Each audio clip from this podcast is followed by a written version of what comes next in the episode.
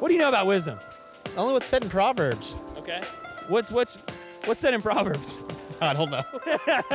Ma'am, Yes, sir. the Texan accent really makes it. It really sells it. Northeast Texas, baby. Mount Pleasant. She said Northeast Texas, baby, Mount Pleasant. Let's go. Who is wiser out of Yoda or Gandalf? Gandalf.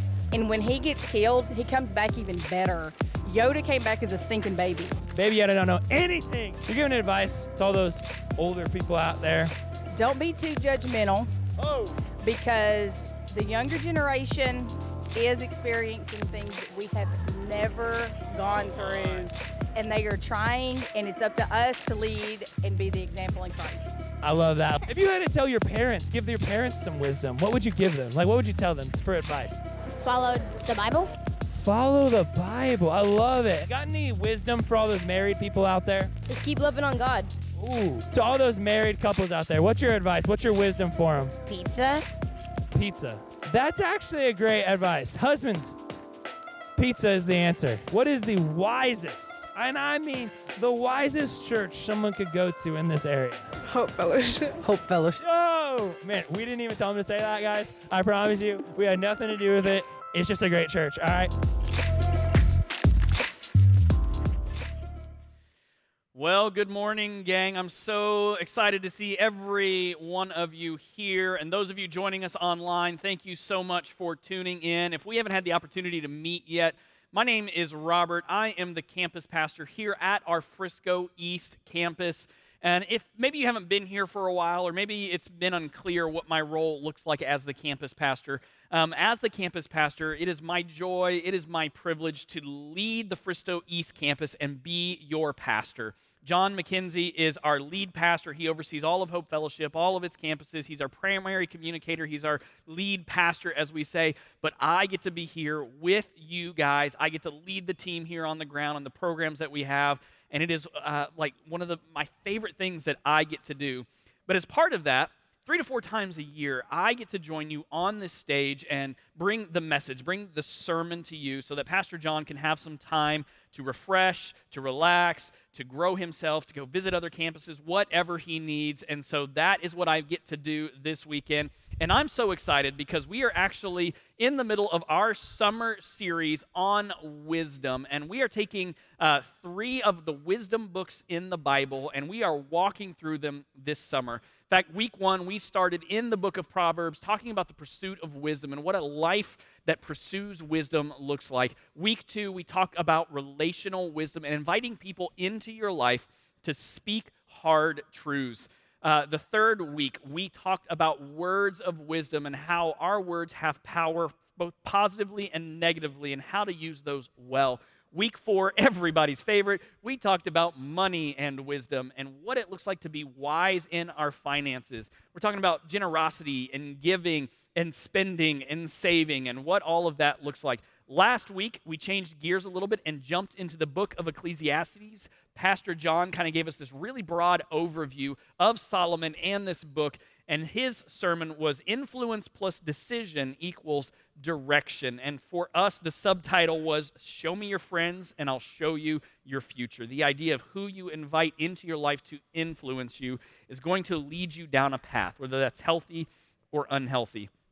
This week, I'm super excited because we are diving into the book of Ecclesiastes and talking about living wisdom. And the reason that I am so excited about this week is because for me, Ecclesiastes is a very important book. Um, this is a book that I have always related to, that when I have read it in my life, I've always gotten something incredible out of it. In fact, it has shaped me and who I am as a pastor, as a father, as, uh, as a spouse, as a husband, as a human. It has shaped me. Um, but I hesitate in telling you that a little bit because uh, Ecclesiastes is also a very dark book. Like, if you really look at it and you read it and you don't fully grasp every little element of it, it can feel very dark, very unhealthy, because it is Solomon coming from an unhealthy place in the beginning. But Solomon, the reason I love it so much is Solomon is literally taking his life. He's at the very end of his life, and it's like he's ripping pages out of his journal and holding up this picture of his life and saying, Hey, it, it didn't work out like I had planned but you can still learn a ton from it. And I think we get that idea of life not always working out or looking like the picture that we have in our mind. Like, I think you and I understand that. I mean, from little things like going on Amazon and finding that perfect shirt or that perfect dress or that perfect pair of pants and ordering it and it getting to your door two days later, and then you go to try it on and it's like 14 sizes too small. Like, like we get that. Or maybe in your life, like there's this moment or event that you had looked so forward to and like you had built it up in your mind and it just didn't work out for you like you thought it should. Like maybe it's that first holiday as a married couple. Like that first Christmas for me and my wife, like we had one of these moments. Like we are at Walmart and we're shopping for Christmas and buying presents for everybody and getting decorations and buying wrapping paper and all that. And I throw some wrapping paper that I think is, is really cool into uh, the, the shopping cart. And the next thing I know, me and my wife are having, well, we'll, we'll call it an elevated discussion.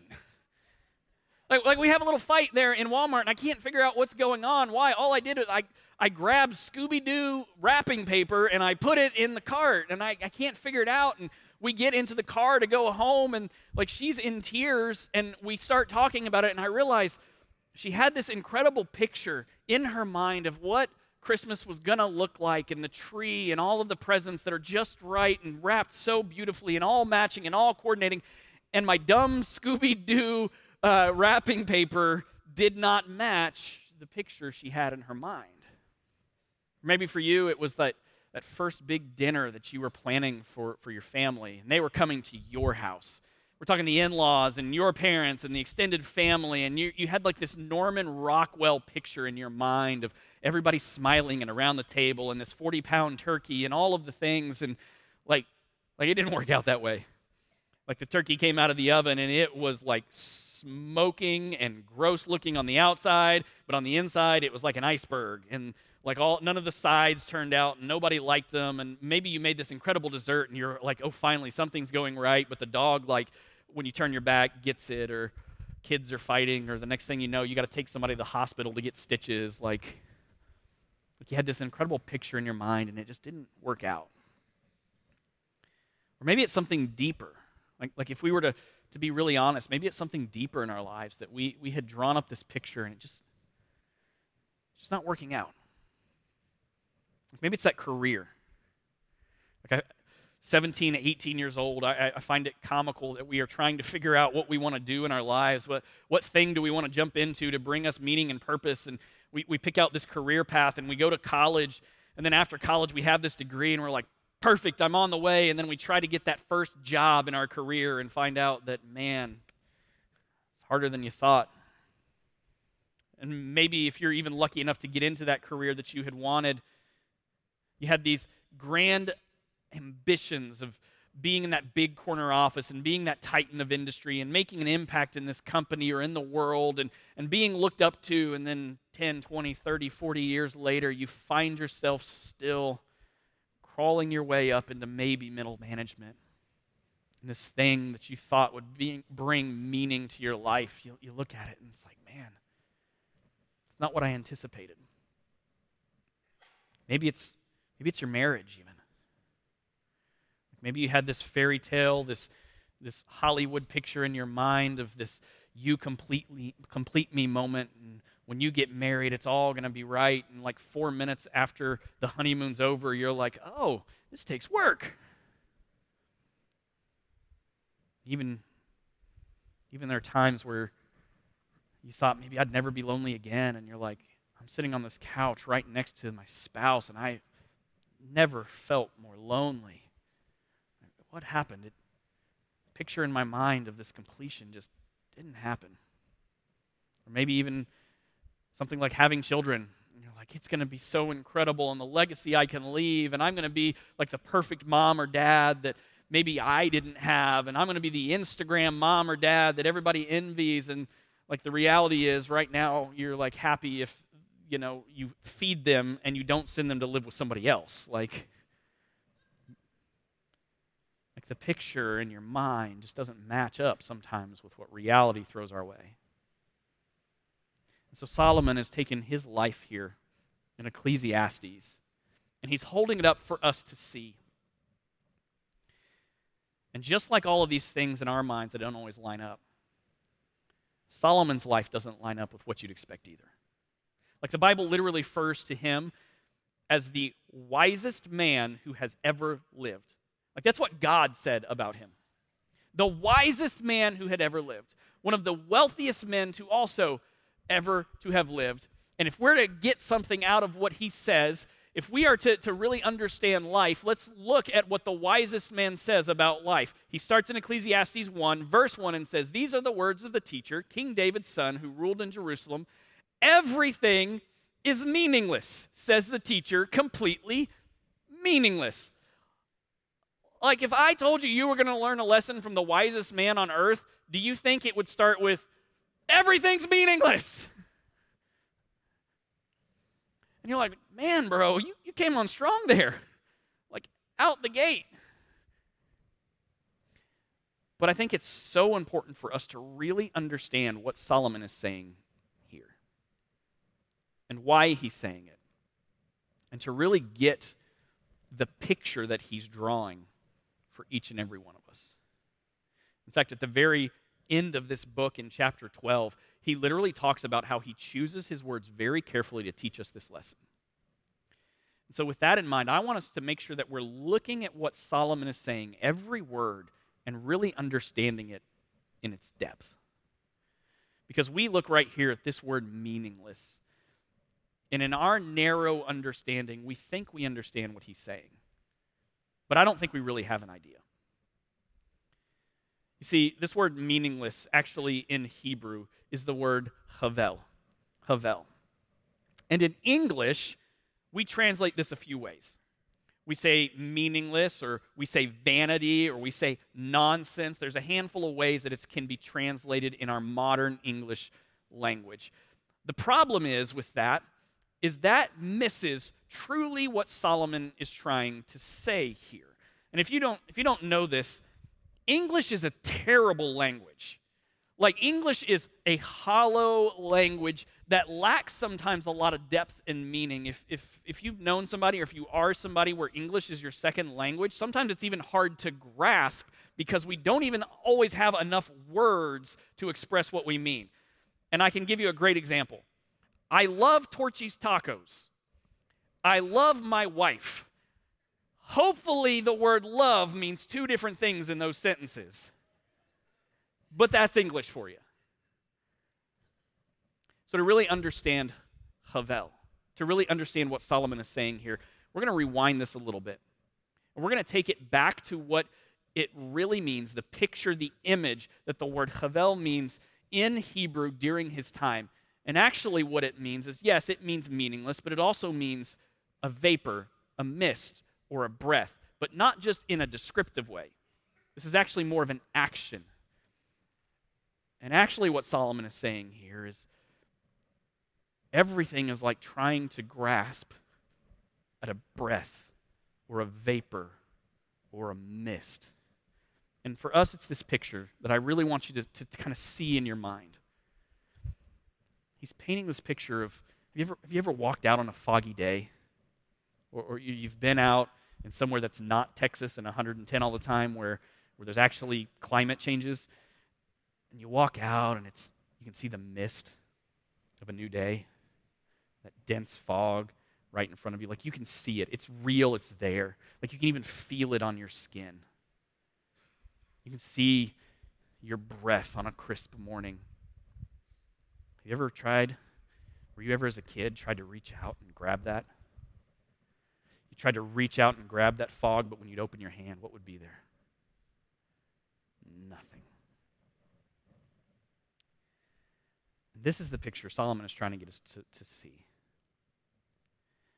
That so many things in our lives are like grasping after a vapor. So many things in our lives that we try to find meaning and purpose and fulfillment and completeness in are meaningless as in trying to grasp after a vapor. In fact, he takes us on this incredible journey through all different kinds of things in our lives. He starts in Ecclesiastes 1 or 2, talking about the futility of living. And he actually comes to this realization of things being Havel because he explores wisdom and knowledge. He's actually reflecting on himself in this moment, going, wait a minute, I'm known as the wisest, the smartest man. God has literally blessed me with wisdom and knowledge, and yet, so many times, it's like grasping after vapor. Like he literally is saying that sometimes you know the right thing to do, and sometimes you make the right choice but the results aren't always what you expect. Like, how many of us have been there? Like, we've done the right thing and we expect that we're going to get the good result, but often it so many times ends up in a way we didn't expect. And so, if this, if this doesn't have any guarantees, then for Solomon, it lacked that meaning he was looking for in it. It was Havel. So he literally goes on this pursuit of so many different things, trying to find meaning, trying to find fulfillment, trying to find completion. And he dives into those things headfirst. And he decides he's going to explore them as far as he can take them.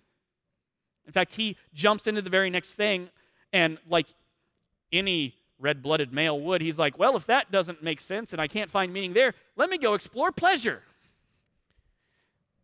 And literally, it says that he denied himself nothing in life. And let me just say, he had the means to do that. It's like he lived one endless party, throwing feast after feast and party after party. It was endless. And again, I said he denied himself nothing and he's going to explore pleasure as far as he can take it. The Bible literally tells us the dude ends up with 700 wives and 300 concubines. Now, I'm just, as a side note, like, when you have 700 wives, like, why in the world do you need 300 girlfriends? Like, what can't you do with 700 wives that you can do with 300 girlfriends? And if you know the answer to that, please don't answer that. like, this is like you need an even thousand thing here. Like, Solomon, what's going on? But I want you to get the picture that he denied himself nothing. He tried to find as much meaning and purpose and pleasure as he could. You know what he ended up deciding? This too was meaningless. This too was Havel. Why? Because if you live one endless party, then all of it just ends up being normal. It's not a party, it's dinner. It's not a feast, it's lunch. The highs wear off, and the, the extreme excitement that you thought you had at the beginning that, that spiced up your life is a diminishing return. And in the end, none of it was fulfilling. So he said, I'm going to do the next thing. I'm going to jump into something else then. So he jumps into building and creating and work. And he became a workaholic, creating a massive empire of things. It says that he built palaces and buildings and monuments. It says that he built the greatest garden known to man at the time. He said he planted vineyards and created, and he looked over all of these things. But do you know what he decided? That the more meaning he tried to find in it, the less he actually found. That the work never ended. Like the projects kept coming. he would finish one only to start another. And no matter what he built, give it enough time, somebody else was going to build a bigger or a better one. That it too was Havel. So he says, Fine, I'm going to I'm going to jump in as this king and I'm going to talk about and lean into my status, and I'm going to lean into my success and my popularity, and I'm going to lean into my power to make a difference here on this planet. And so, history books tell us that, that, that, literal kings and queens of other kingdoms would leave their kingdom to come and to sit, to learn, and to ask for Solomon's wisdom and guidance. And he, I mean, he was known around the world and did his best to make good decisions as a good king. But ultimately, you know what Solomon found out? That ultimately things like success and popularity they're like the McRib. They're here today and they're gone tomorrow. That all those people that were coming to learn from him, the reality is, is they wanted to come and displace him. Like everybody loves the king when he's making these great decisions, but if he made one bad decision, they would want to overthrow him. Havel. So he said, Fine, then I'm going to amass as much wealth as I can, and I'm going to lean into my legacy that I'm leaving. But one day he looks over this pile of money. Some scholars believe he may have had more money in his possession than the rest of the world combined at that time. And he realized, oh man, I thought I was going to find fulfillment and purpose and meaning in this, but it's too like grasping after a vapor. I worked so hard to gather all this, and I'm not even going to get to experience it. Doesn't matter if I'm leaving it to my kid for this incredible legacy, I have zero guarantee and control with what they're going to do with it. And even if I leave this incredible legacy for, for the next generation, not only do I not have control over what decisions they make and how they spend it or what they do, or good or bad, I definitely have zero reference on the generations to follow. so Solomon looks at all of these things in his life and in many of our lives that we try to find meaning inside of. And he ultimately comes to this realization that, man, it's like trying to grasp after vapors. That if I'm trying to find my meaning, my fulfillment, my completeness in those things, I can see it and it's like I can feel it, but when I go to grasp it, it's just not really there. Why? See, chapter 3 of Ecclesiastes, you see Solomon coming to this, this moment of clarity. He realized that there's rhythms to life. There are good days and there are bad days. There are days where we're on top of the world, and there are days where we're mourning and grieving. And that the only guarantee in life, only guarantee in life is time and death. Like in the end, that's it. And I know what you're thinking right now. Like, Robert, this is a super encouraging message. like, we come to hope, and like, we normally leave encouraged and inspired. And I don't know what to tell you. John's on vacation. I'm here. You get what you get. no, the reality is, though,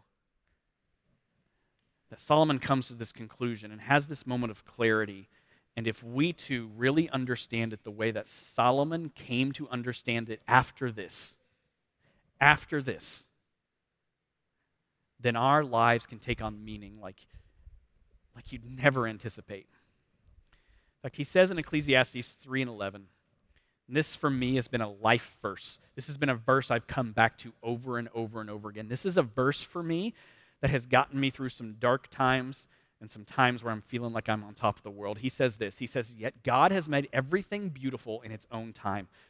Pause right there. This is right after the guy says everything is meaningless and everything that you're trying to find com- like fulfillment in is meaningless. And he goes, "Oh yes, but everything is beautiful." And you're like, "Which is it, man? Like what's going on here?" But he goes on to say this. He says, "He has planted eternity in the human heart." But even so, people cannot see the whole scope of God's work from beginning to end. You see, Solomon starting to realize in his life, in the picture of his life, that yes, there's seasons of things, and good and the bad happen to each and every one of us, but ultimately that God has a plan and we might not understand it. We can't see the beginning or the end. We might not understand it there's beauty to be found in it. And that inside of all of us, He's placed this drive, this need, this desire for something eternal. And so, actually, Solomon now goes back through all of these things that he's been trying to find meaning in. And he spends the rest of Ecclesiastes, chapters 4 through 11, kind of marching back through them.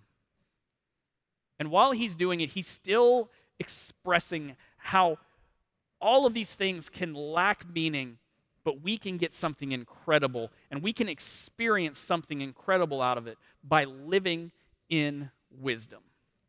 In fact, he, he takes and he actually starts with this idea of work again, building and creating. And he talks about how you can be lazy or you can be a hard worker, but it's wise to be a hard worker because ultimately you can find a gift of God in that and find happiness in your work. He goes on to talk about how our lives like they're they're they're an onslaught sometimes. Like they're never ending. It's busy all the time. But like we have these spaces where we can enjoy a quiet life. And like even though he's he's talked about how popularity and success and all of these different things man they're, they're, they're futile and they seem empty so many times he actually starts encouraging us to seek after deep friendships and companionships. Like we use this, this little, little chunk of scripture in a lot of weddings, and we talk about how a, a, a strand or a cord of three strands is not easily broken. And we, we compare that to marriage. And I just want you to know that's, that's not like found in the love chapter of the Bible. That's here in Solomon uh, in Ecclesiastes talking about deep friendships and how necessary they are he goes on to talk about how we should enjoy our spouse. Now, I want to pause right there because I made a lot of jokes right there. And I'm going to keep this PG. But he means what you think he means there. But also, I want to point out the dude that has 700 wives and 300 girlfriends says, enjoy your spouse singular. Like, not your spouse and your girlfriend, like, not your spouse and your boyfriend, like, enjoy your spouse that marriage is tough.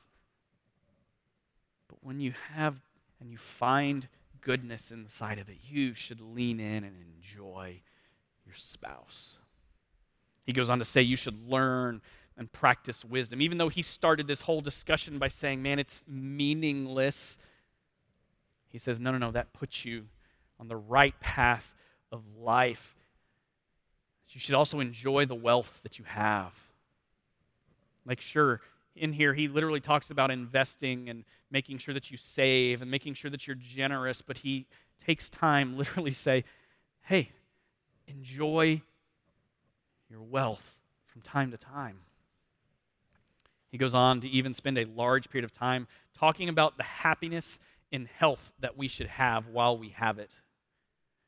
He talks about how we should experience our world, and while we still have eyes to see, go see the beauty of it. And while we still have ears to experience the joys of music and sound, and we should use our legs while we can to, to, to go and to explore and to see new places and do new things. And he leans in heavily talking about to, to use our, our, our health and find happiness in it while we can. He goes on to even talk about how no matter where we find ourselves, whatever our lot in life is, whatever hand we've been dealt, that we need to find contentment in that lot. Whether we find ourselves a king or a servant, that contentment can be found in it. Not that just that we should be content, but we can be content. And actually, over and over and over again in the book of Ecclesiastes, Solomon encourages us to enjoy life and to have fun because it is a gift from God, he says. Now, I'm looking at this, and there's a couple things that have jumped out to me. Like, number one, I grew up mostly in the church and went to a lot of different churches, and like, this side, like, this is not any sermon that I really ever heard in life. Like, I don't remember the pastor going, point one, enjoy your life. Point two, have fun. Like, I don't remember any of this.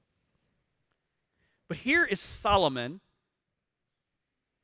the wisest man to ever have lived, going, Hey, you want to know some wisdom? Enjoy life while you can. Have some fun with it. And I know you're looking at it and you're going, Man, what is going on here? Like, because this side of the screen and this side of the screen, it's essentially the same thing, but Solomon is pulling out like something different, something unique out of it that he didn't have before. One side he's saying, man, it's, it's pointless. The other side he's saying, no, no, do the right thing because you will find happiness and joy and all of these things in it. So, so what's the difference? It's that moment of clarity he had in Ecclesiastes 3. See, Solomon realized he has planted eternity in the human heart. He has planted this need, this drive, this desire to find meaning and purpose and fulfillment and completeness inside of something that is eternal, not temporary. And for us in life, so many times we're trying to find all of those things in something that's temporary. In our work, in our relationships, in our status, in our marriages, we're trying desperately to grasp onto meaning and purpose and completeness in something that is never meant fulfill that need, that drive, that desire for eternity. Not that these things are bad, not that these things are evil, not that these things are somehow not good. It's that they were never meant to take that place into your heart, into your life. But the good news of this is that Solomon kind of gives us at the very end his conclusion. He gives us this idea of okay, if, if it's not those things, then what is it? And it's, uh, it's a pretty obvious answer. Hopefully, you know where we're going with this, but Ecclesiastes 12, this is how he ends his entire book. This is, again, basically his journal about his life. As he looks back at the end, he goes, Everything is meaningless. Everything is Havel. It feels like you're grasping after something that's not really there, says the teacher, completely meaningless. He says, Keep this in mind. The teacher was considered wise, and he taught the people everything he knew. He listened carefully to many proverbs, studying and classifying them. The teacher sought to find just the right words to express truths clearly. The words of the wise are like cattle prods, painful but helpful. Their collected sayings are like a nail studded stick with which a shepherd drives the sheep. He's literally taking a moment to say, hey, hey, wise words, sometimes they hurt, but they help move us in the right direction. They hurt, but sometimes we need that little bit of help to go the right way. And he says, But my child, let me give you some further advice. He says, Be careful, for writing books is endless, and much study wears you out. And every kid that's on summer break goes, no duh, that's why we're on break. but this is actually Solomon going, I've devoted my whole life to figuring this out. And I've realized the pursuit of wisdom and knowledge is going to be endless. And that's okay. Like, let, us let's be honest, we're 3,000 years removed from Solomon. We've got millions of more books on what it means to live a good life and to live with wisdom and what wisdom is now for the modern age and all of these other kinds of things. But ultimately, in the end, it still breaks down into one final conclusion. 3,000 years ago, today, 3,000 years from now, one conclusion. That's the whole story. Here now is my final conclusion Fear God and obey his commands, for this is everyone's duty. God will judge us for everything we do, including every secret thing, whether good or bad. You see, Solomon,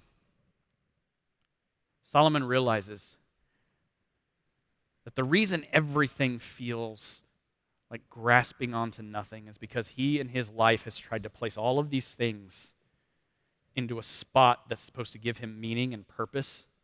And it's a spot that only God can fulfill.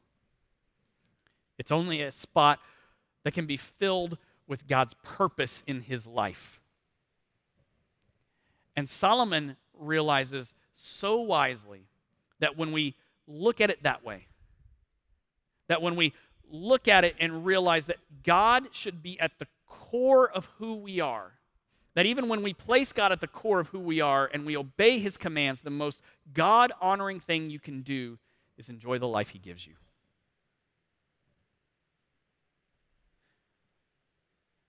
Like, like those lists were the exact same, guys. They still had work. They still had relationships. You still have work. You still have relationships you have to deal with. The difference is Solomon put God first and told us if we did that, like we get to experience happiness and joy and contentment like we never have before. And you know, I don't know where in Christianity we got this weird idea that somehow, like, the more spiritual people are the ones who are angry and miserable all the time. Like, I remember growing up and, and being in, in church, and like the mature Christians that everybody looked up to, like, they were cranky. And I didn't get that. I was like, follow Jesus, you'll be miserable. Like, what?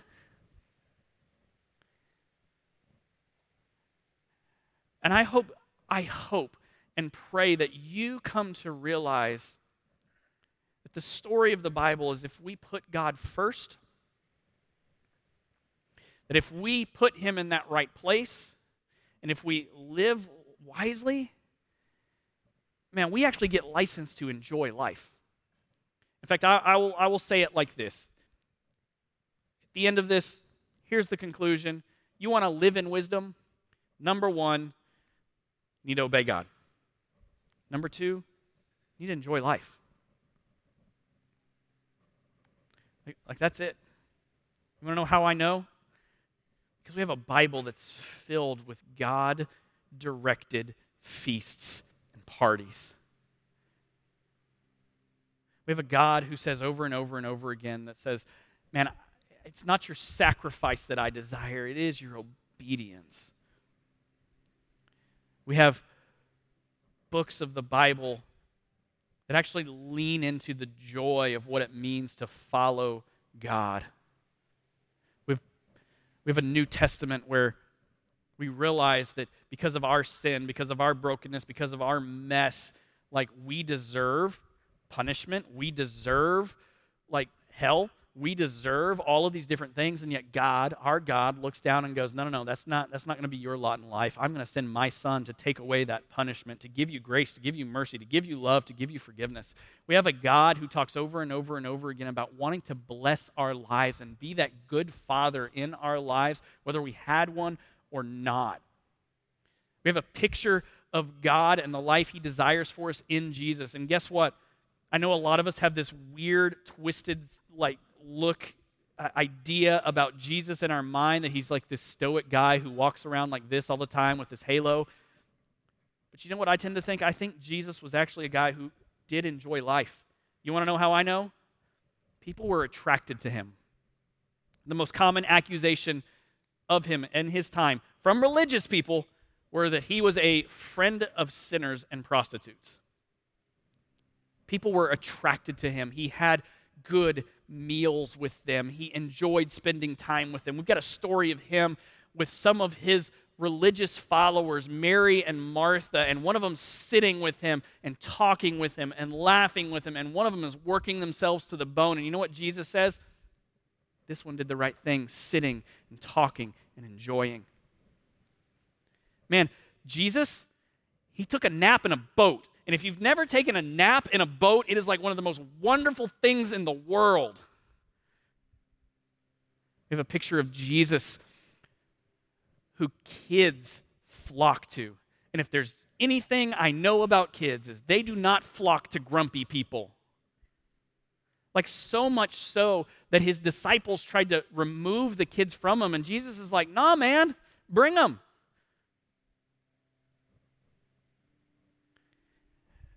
And yet, somehow, we've created this idea that to be spiritual and to be holy and to be wise in our living, that it's, it's all about what I can sacrifice and all I can give up, and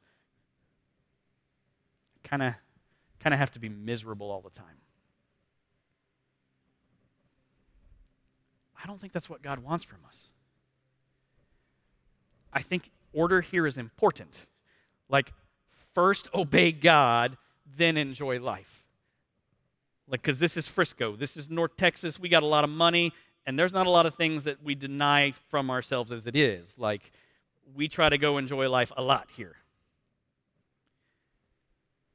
But I think God wants us to enjoy life because when we when we really enjoy life, and when we really put Him first, then when we have those pictures of those things in our minds that don't always work out like we originally thought they should, our perspective on them is so different. Your career might not be what you planned. And I'm not saying you should stay in a miserable career that makes you cranky. But if you find yourself and you know that you know that you know you where God wants you, it becomes a lot easier then to enjoy that station in your life and look for why he has you there. Like he might have you where you're at right now because he wants you to notice the guy next to you who needs somebody to take him out, give him a good meal, and laugh with him, and cry with him, and talk to him about how good God has been in your life.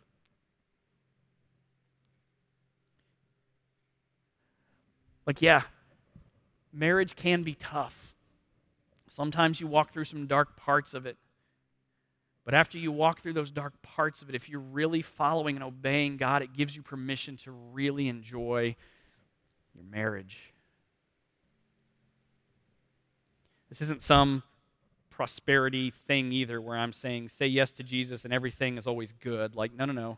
Solomon's very clear on that. You're going to have bad days. But in those bad days, if you really obey, if you really follow God, they're going to be tough and they're going to be dark, but it doesn't rock you so much to the core that you walk away from Him. And when the season changes and the good days come again, gives you permission to lean in and enjoy. Have a good meal with friends, to laugh, to go on that vacation. Not permanently go on vacation and skip church all the time, but to go on that vacation and enjoy it.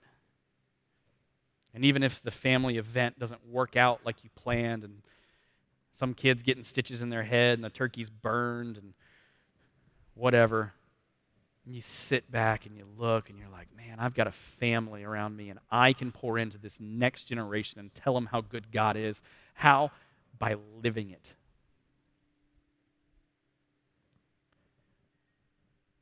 I want you so desperately to see and to understand that, man, we should put God first. We should obey Him because that drive inside of us for eternity is only fulfilled by Him. But once we find meaning in Him, once we find our purpose in Him, once we find our completeness in Him, and it frees us up to really enjoy our lives. But it all starts with first obeying God. And so I want every head bowed and every eye closed in this place.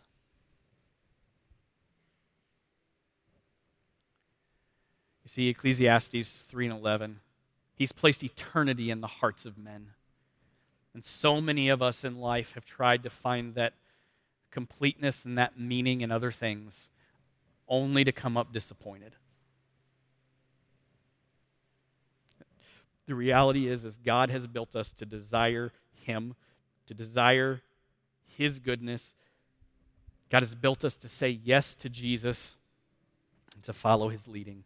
That's what we ultimately want in our lives. And so today, if you're in this place and you've never, like, given your life over to God and let Him lead and guide, you've never obeyed Him, you've never said yes to Him, however you want to describe it, but you want to give that a shot, you want to say, Yeah, life has been disappointing in a lot of ways, but I'm going to say yes to Him and I'm going to follow God's leading. I want to pray for you. So if that's you in this place and you want to say yes to Jesus and yes to God, would you quickly and quietly just raise up your hand so I know who I'm praying for and with? Is there anybody in this place? Yes, thank you. Thank you. Thank you. Thank you. Thank you. you, can, put your hands down. You don't have to hold them up. I'm going to pray to close us out. I've kept you here a little bit longer than normal. But as I do, in your own way, I want to invite you to commit your heart to God, to commit to following Him, to every day saying, Yes, God, I'm going to seek you for purpose. And Heavenly Father, God, I just come to you right now, and Lord, I just want to thank you. And God, to thank you for being this incredible God who really does love and cares for us in some incredible ways. God, you loved us so much that you looked down on our brokenness and our mess and our junk and our sinful nature and our pushing away of you. You looked down and said, No, I'm going to fix that. And in your love and your grace and your mercy, you sent your son Jesus to each and every one of us to forgive us, to cleanse us, to give us that mercy, to fix that broken relationship that we have with you. You did all of the work, and all we have to do is say yes. And God, I cannot even begin to thank you for that. I can't even begin to thank you for the desire you have to bless each and every one of us, to give us a purpose and a plan to, to care for us like a, a good father does. And Lord, I know that doesn't mean every day is going to be easy. In fact, we know there are going to be dark days. We know that we're going to experience pain and loss, and we're going to grieve and mourn, and we're going to cry. But God, we know that there are also days that you're going to give us that are going to be exciting, that are going to be happy, that we get to walk out of this place, out of this building, and just experience the goodness, the gift that you've given us. And God, help us to do that. But help us to remember first that starts with saying yes to you, to obeying you each and every day.